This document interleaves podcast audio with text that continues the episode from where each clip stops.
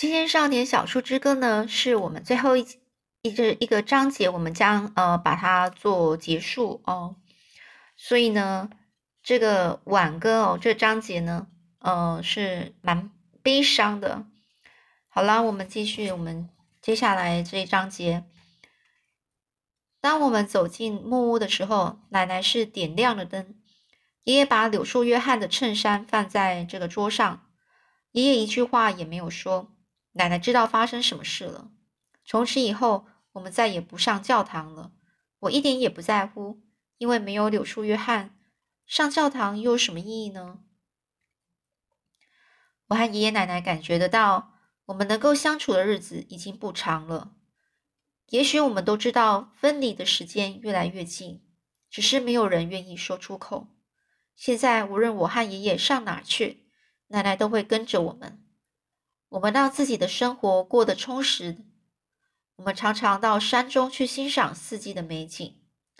只只要三个人之中有人发现动人的事物，无论是秋天那片最艳红的落叶，还是春天绽放最美丽的紫罗兰，发现的人一定会仔细的指给其他的两个人看，确定他们都知道，这样我们才能够一同分享。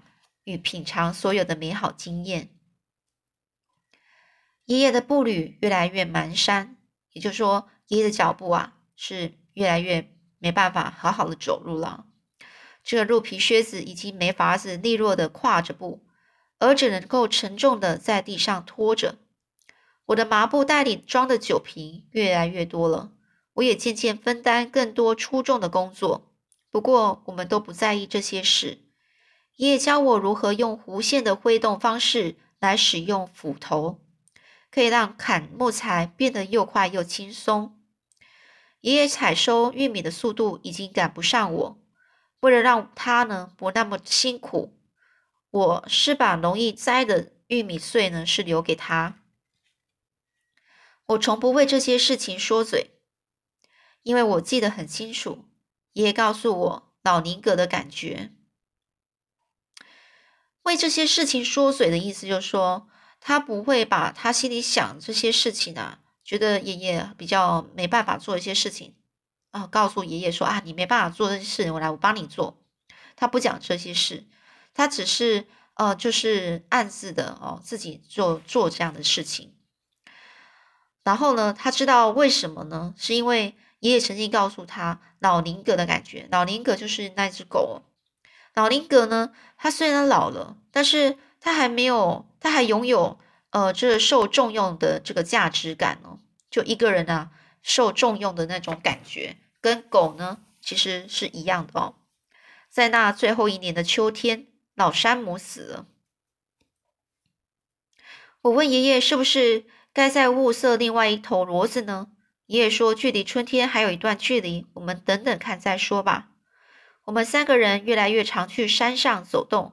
对他们来说，爬山虽然已经不是件容易的事，但是他们实在是太喜欢坐在山顶上去眺望群山，所以呢，辛苦些，慢慢的爬上去，他们也不在乎。爷爷就是在上山的这个小径上出事的，他不小心滑了一跤，跌下山去，就再也站不起来了。我和奶奶把他抬回木屋时，他一直说。没事没事，一下子就好了。但是这是他食言的，食言的意思就是说，哦，他没有做到。哦，他说他要做，可是他并没有做到，就是他食言的食，就是吃东西的食哦，食物的食哦。然后言是言语的言哦，食言哦。我们就把爷爷呢是抬上床，松树比利呢刚好来访，就来拜访他们。松鼠比利，他留下来帮我们一起照顾爷爷。爷爷告诉他，他想听听小提琴。松鼠比利，他呢就照着这个爷爷所说的哦，他希望的事的事情呢，就演奏了起来。在忽明忽暗的灯光下，松鼠比利专心的拉着小提琴，他自己剪的头发盖住了耳朵，瘦长的整个颈子啊弯曲着。突然间，几滴泪水呢。溅在小提琴上，哦，就滴到这个小提琴上，然后一路呢滑落在他的裤子上头。爷爷说：“别哭啊，松树比利，瞧你把演奏了一团糟啊！我想要听的是小提琴声，不是你的哭声。”松树比利呢，是哽咽的说着：“我没有哭，我只是呃感感感冒了。”话才说完呢，这松树比利呢就抛下小提琴，扑倒在床尾，把头呢是埋在这个被单里。抽抽搭搭的哭了起来。松树比利的心里呢，是从来藏不住感情的。爷爷呢，是抬起头来，用微弱的声音吼着：“你这个该死的白痴！看你把红衣牌鼻烟喷的我满床都是！”我看了一下，爷爷说的一点也没错啊。我也哭了，但是我别过头去，没让爷爷看见。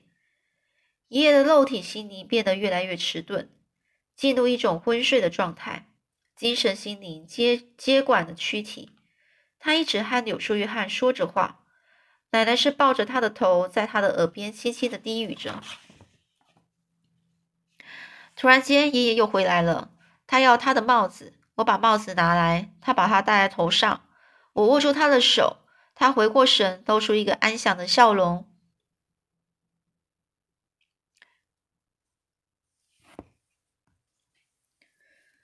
爷爷就说：“嗯，我这一生算是过得很好的，小树儿。来生哦，我相信会更好。来生就是哦，下一个下一个生命哦，就是可能他相信轮回吧。啊，就是我下次在当人的时候，我相信我会更好。我我会在那儿看着你，小树儿。爷爷走了，就像柳树约翰一样。”我知道这一天迟早就会来临，但是我不敢相信就是现在。奶奶是躺在这个爷爷身旁啊，紧紧的抱着他。松树比利则倒在这床尾放声大哭。我不声不响的就溜出了木屋，狗儿们一直哀嚎低泣着。他们知道自己的主人已经不在了。我走下走下小径呢，弯进岔路，我突然间发现。以后再也没有人可以让我在后头追着。这个世界已经走到了尽头，我的眼前是一片黑暗，看不见前面的路。我跌倒了，又爬起来，然后再往前走。我记不清楚自己颠扑了多少回。颠扑哦，就是整个就是走路啊，没有走好，然后跌倒了，然后又再起来这样子。不过。我终究是走到了这个路口小店。我告诉张张肯斯先生，爷爷死了。张肯斯先生已经老的走不动了，所以他叫他大儿子，他长大的儿子呢，陪我一同去帮忙。一路上，他牵着我的手，仿佛我还是个婴儿，不会走路的似的。不过，我的确是看不见路了，我也不知道自己该何去何从。詹姆斯先生的儿子。和松树比利合力钉了一具棺木。我尽我所能的帮他们忙，因为我记得爷爷说过，当别人正在为你做事的时候，你也要你也要有义务呢，是加入他们，而不是在那边袖手旁观。哦，袖手旁观的意思就是说，你就是人家在帮你的时候呢，你必须也要一起去做事哦，你不要就是一直在那边看着别人做。但是呢。我一直没法子集中精神，松树比利也是，他边哭边工作。有一次呢，他的拇指呢还被钉子给锤的钉锤呢给敲到了。我们呢后来呢抬着爷爷的棺木上上山哦，爷奶奶是走在前头，松树比利和詹克斯先生的儿子呢是扛着这个木棺木，我和狗儿们是在后面。松树比利一直哭。害得我也很难控制我自己的眼泪。我实在不想再让奶奶烦心了。狗儿们也在低声哀泣着。我知道奶奶要往哪里去，她要把爷爷葬在她的秘密小巢。爷爷最喜欢在山顶上欣赏一天的诞生，他从不会觉得厌烦，他也不会忘记赞美。看呐，大地复活了！爷爷的模样总是兴奋的。好像自己是第一次见到这般美景似的，也许真的是这样。也许每一天的日出真的都不一样，而只有爷爷能看得出来，并且体会出他们不同的一种意境呢。意境就是那种那种感觉。我是爷爷第一个带到他秘密小巢的人，所以我明白爷爷是爱着我的。当我们把这个爷爷的棺木呢放进这个墓穴里的时候，奶奶并没有低头看，她只是望着遥远的群山。奶奶也没有哭泣。山顶的风刮得让人站不住脚。奶奶的发辫不，奶奶的发辫呢是在她的身后飘动着。松树比利和詹姆斯先生的儿子已经下山去了。我和狗儿们陪了奶奶一会儿，然后也轻声的离开。我们坐在中途的一棵树下等奶奶。等她出现在小径上时，已经是日落时分了。我尝试着扛起两个人的工作，我一个人进行酿酒事业。不过我知道，他我们的货已经不像从前那么好了。奶奶把威恩先生留下的算术书都找了出来。并且更加督促着我学习。我一个人上镇里去采购，并且带回更多的书。现在已经换成我来读书。我坐在壁炉旁读着，奶奶一边听着，一边凝视着壁炉中跳动的火焰。她称赞我，我念得很好。瑞皮特死了，在冬天末的时候，毛德也跟着去了。这毛德也跟着去，就意思说，瑞皮特死了之后，在冬天的呃末尾端，就是快春天的时候，这个毛德呢也死了。就在春天即将来临的某一天，我从展进回来，我看见奶奶坐在后廊上，她的摇椅是摆动着。当我走下小径时，她没有看着我，只是仰着头望着山。我知道。奶奶是去找爷爷了。奶奶是穿着那天那套爷爷最喜欢、亮着橘色、橘色、绿色、红色和金色布料的礼服。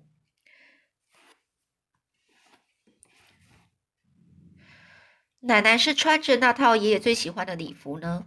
然后呢，她写了一张纸条放在他的胸前，它上面写着。小树儿，我必须走了，就像你能够感觉到树木们的心声一样，心声哦，就心里的声音哦。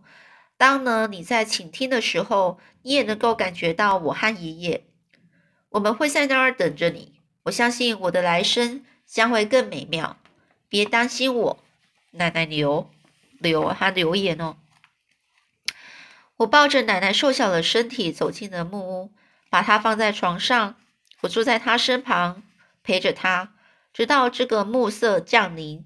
忧郁男孩和小红也是。晚上的时候，我到镇上找了松树比利，我们两个人就守着夜，陪伴着奶奶。松树比利一边哭，一边拉着小提琴。小提琴的琴声中诉说着风，还有天狼星。还有美丽的山，还有那动人的日出，还有凋零的，他就没有写了。我和松树比利都知道，爷爷奶奶也正在听。第二天早上，我们钉好棺木，把奶奶抬上山顶，站在爷爷的身旁。我带着他们俩历经沧桑的这个姻缘木，把它埋在我和比利堆在这个坟头上的石石块底下。我看见他们为我留下的刻痕，就在姻缘木的末端。刻痕深深的记载着我们拥有的快乐时光。我和松，我和这个忧郁男孩还有小红呢，撑过了盛夏的冬天哦。当春天来临的时候，我爬上了悬崖，把这个蒸馏蒸馏用的这个铜锅子还有蠕虫给埋了。我的酿酒技术实在不行。而且我该学会的买卖手腕也都生疏的很。我知道爷爷绝不希望任何人用他的蒸馏器酿出劣等的酒，所以我把它给埋了。我拿着这个奶奶为我存下来的威士忌买卖赚的钱，带着狗呢，我呢决定呢越过高山向西方走，朝着我的祖国前进。我们在早晨的阳光里面。关上了木屋的门，就出发了。这一路上，我在农场上找一些工作做一点，呃，找那些农场的工作做，然后赚点钱。不过，要是农场主人不让我的，不让我养这个忧郁男孩和小红，我马上拿起行囊就离开。爷爷说，我们欠我们的狗太多东西了。我觉得爷爷他说的真是对极了。小红呢，尽了做猎犬的本分。他在横越阿肯色州的奥沙克山脉结冰的西面时，冰面破裂，掉在溪中淹死了。他死在高山的怀抱里。我和忧郁男孩完成了旅途，来到祖国，但是那儿已经没有我们的国家了。我们一边在农场工作，一边继续继续的向西走。最后，路上只剩下了一个一个接一个的广阔和平坦的大农场。有一天晚上，忧郁男孩跑到我的马旁，他呢是躺在地上一动也不动。我知道，忧郁男孩他再也走不动了。我把他抱起来放在马鞍上，后来，然后呢回过马，背对着这个红沉沉的落日。我们往东方回去了。往回走的话，我现在的工作就不保了。但是我不在乎，我已经花了十五块钱买下这匹马，还有马鞍，它们都是我的。我和忧郁男孩想要找到一座山。天亮之前，我们终于发现它。那几乎称不上是一座山，只能说是一个小山丘。但是呢。当忧郁男孩看到他时，他哭了。我把它抱在这个山丘的这个这个这个抱上这个山丘顶，天呢正好破晓，我就挖掘了一个墓穴，把它放进去，头是朝向东方，朝着这个朝阳。由于男孩虚弱的连头都抬不起来，但是他竖着一只耳朵，而且一直看着我。告诉我，他知道我的心意。我坐在地上，紧紧的抱住他的头。他用最后一点力量舔了舔我的手。过了一会儿，他的头滑下我的臂膀，他安详的走了。我把他埋得很深，而且在上面堆了许多大石头。我不准任何野兽打扰他的安眠。我知道，凭着忧郁男孩的嗅觉，他一定早早就跑到这个回家的路上了。而且，忧郁男孩他一定很快的就能够追上爷爷，我相信。好啦，就这本书结束了。我在讲最后一章的时候，我必须要停下来暂停好几次，因为我觉得实在是太感人了，很难过啊，这是。那这本书呢，我想跟你们讲的是，这本书呢，我觉得是，呃，真的是蛮有意义的哦。当然了，这本书它其实主角呢就小树嘛，他还很小。但是呢，从透过这个小孩子这个眼里呢，他去熟悉的一些不同的事情哦。那什么事呢？就例如说宗教的问题哦，还有这个人种的问题、种族之间的问题哦。像是还有嗯，白人呢，你看到是松树比例，嗯，是呃非常，还有那个威恩先生哦，这些呢。他们是非常友好的人哦，即使呢，呃，这他们这些是查拉几族，也就是印第安人，呃，印第安的这个血统哦，是不一样的种族哦，但是他们也可以就是呃相处的非常好，互相的照顾。那另外呢，像虽然这还有佃农啊，这职业是不一样的，那以及呢，这这背后呢，你可以知道，当时呢，美国的一些政治背景。那这宗教问题部分呢？你要知道什么？基督教、天主教，他们呢是互相是，啊，排挤的对方啊，不承认彼此哦。但是呢，这重点就是在说宗教到底带给了人类什么呢？哦，你可能要好好的是去思想一下，思考一下。那另外呢，还有这本书特别注注重的一个重点就是，呃，他对于。大自然的尊重哦。另外呢，在人性部分呢，从这个酿酒事业哦里面，他发现了跟基督徒做生意，那也不是说基督徒有什么问题啦。也就是说，跟人啊，有些人做生意，就是当人呢特别要，嗯，说他东西很好很好的时候，那你可能就要小心了。他的意思就是这样子。你要知道说，呃，人呐，人的心呐，他还有这做买卖的时候的一些，呃，那种，呃，那种思思想啊，思考的方式哦，你要知道，它这里面有一些细微的一些，呃，重点哦。那我们在观察，在做买卖生意的时候，我们也是，呃，需要学习一些人性上的一些不一样哦。那我觉得蛮特别的，就还有就是它那里面的奶奶呢，是是利用一些自然这些草药，然后在那个有惊无险那一章节里面呢，呃，特别的就是，嗯，为爷爷呃治疗，然后为他做抢救。呃，这个有惊无险那里面呢，也是特别的让我感觉的很感动哦。就像那个爷爷呢，是为了小树儿，然后呢，宁愿呢自己被这个蛇咬。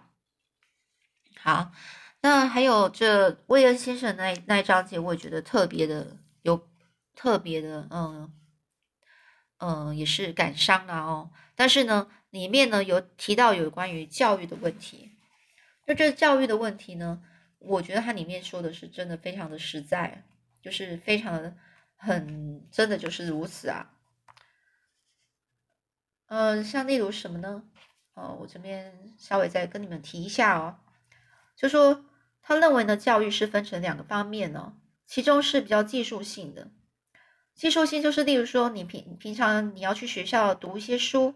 哦，那教导你如何去照顾好自己，怎么去赚钱，怎么去养活自己。那你呢，可能在从这个学习里面呢，去找出自己可能以后要做的各种不同的行业。那另外呢，另外一方面呢，这部分呢，他说你就要坚守住，不要轻易改变，也就是价值感，就说。你学，你必须要学会自己的价值感是放在诚实、节俭，还有努力工作、爱护同胞上，是世界上最重要的这一件这这一件事了。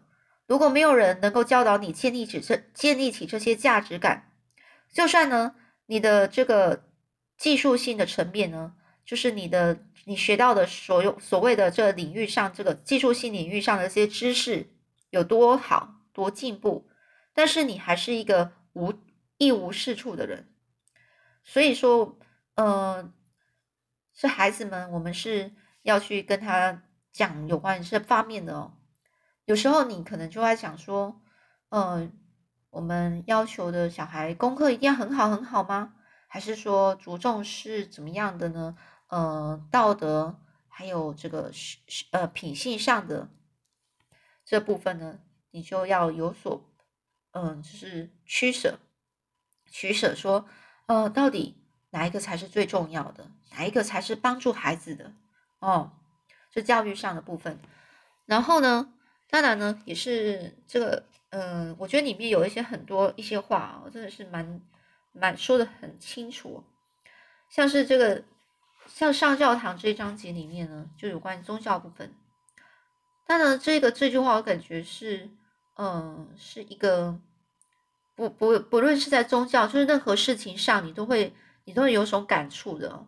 例如说，里面是这样讲的：如果你一旦一旦是就是你一马一决定了，你就是你马上就是当你决定了放弃某一件事情的时，你跟某一件事情之间的关系，你呢就会变成是旁观者，就是你是站在旁边的人哦。我和爷爷是碰在专门的这个宗教问题上，我们就是不折不扣的旁观者。我们只是冷眼面对了这些问题，因为我们早就放弃寻找任何合乎我们逻辑的答案。也就是说，当你呢出现这种事情，你根本就不知道该怎么解释。到底人们在吵的一些人，不外乎就是宗教啊、政治啊。但是如果当你跳脱出来这个问题的时候，你不要与跟这问题有任何的。呃，关系的时候，你就站在这旁边，你是第三者，你去看这整件事情的话，你就会觉得好没有感觉了，你不会太在乎了，你不会很坚持某些原则了，你可能就会忘记，你不会再去找，你就会不会再去找任何到底哪一个是对，哪一个是错的这一些答案了。那这就是让你觉得啊，你放下的感觉了。好，这也是我觉得是一个呃，我们平常啊人啊在做一些事情的时候，啊常常会遇到一些事情。当你很坚持某些原则的时候，你就很放不下，放不下之后，你心里就容易不开不高兴、不开心哦。其实我觉得里面很多章节呢，尤其到后面哦，是越讲的是越令人感触良多啊。这有些柳树约翰这部分也是啊。还有到那个整个就是嗯山中度过的那一夜，哦里面有特别讲到两个是王八羔子嘛，对不对？两个人呐是整个是为了那个自己的事业啊，然后他们过去是要找爷爷去帮他们酿酒，然后后来呢整个受到是一点也不诚意嘛，这整虽然邀请人家去帮忙，可是他们没有诚意呀，而且呢竟然还骂那个小孩是私生子，对不对？还有呢这个。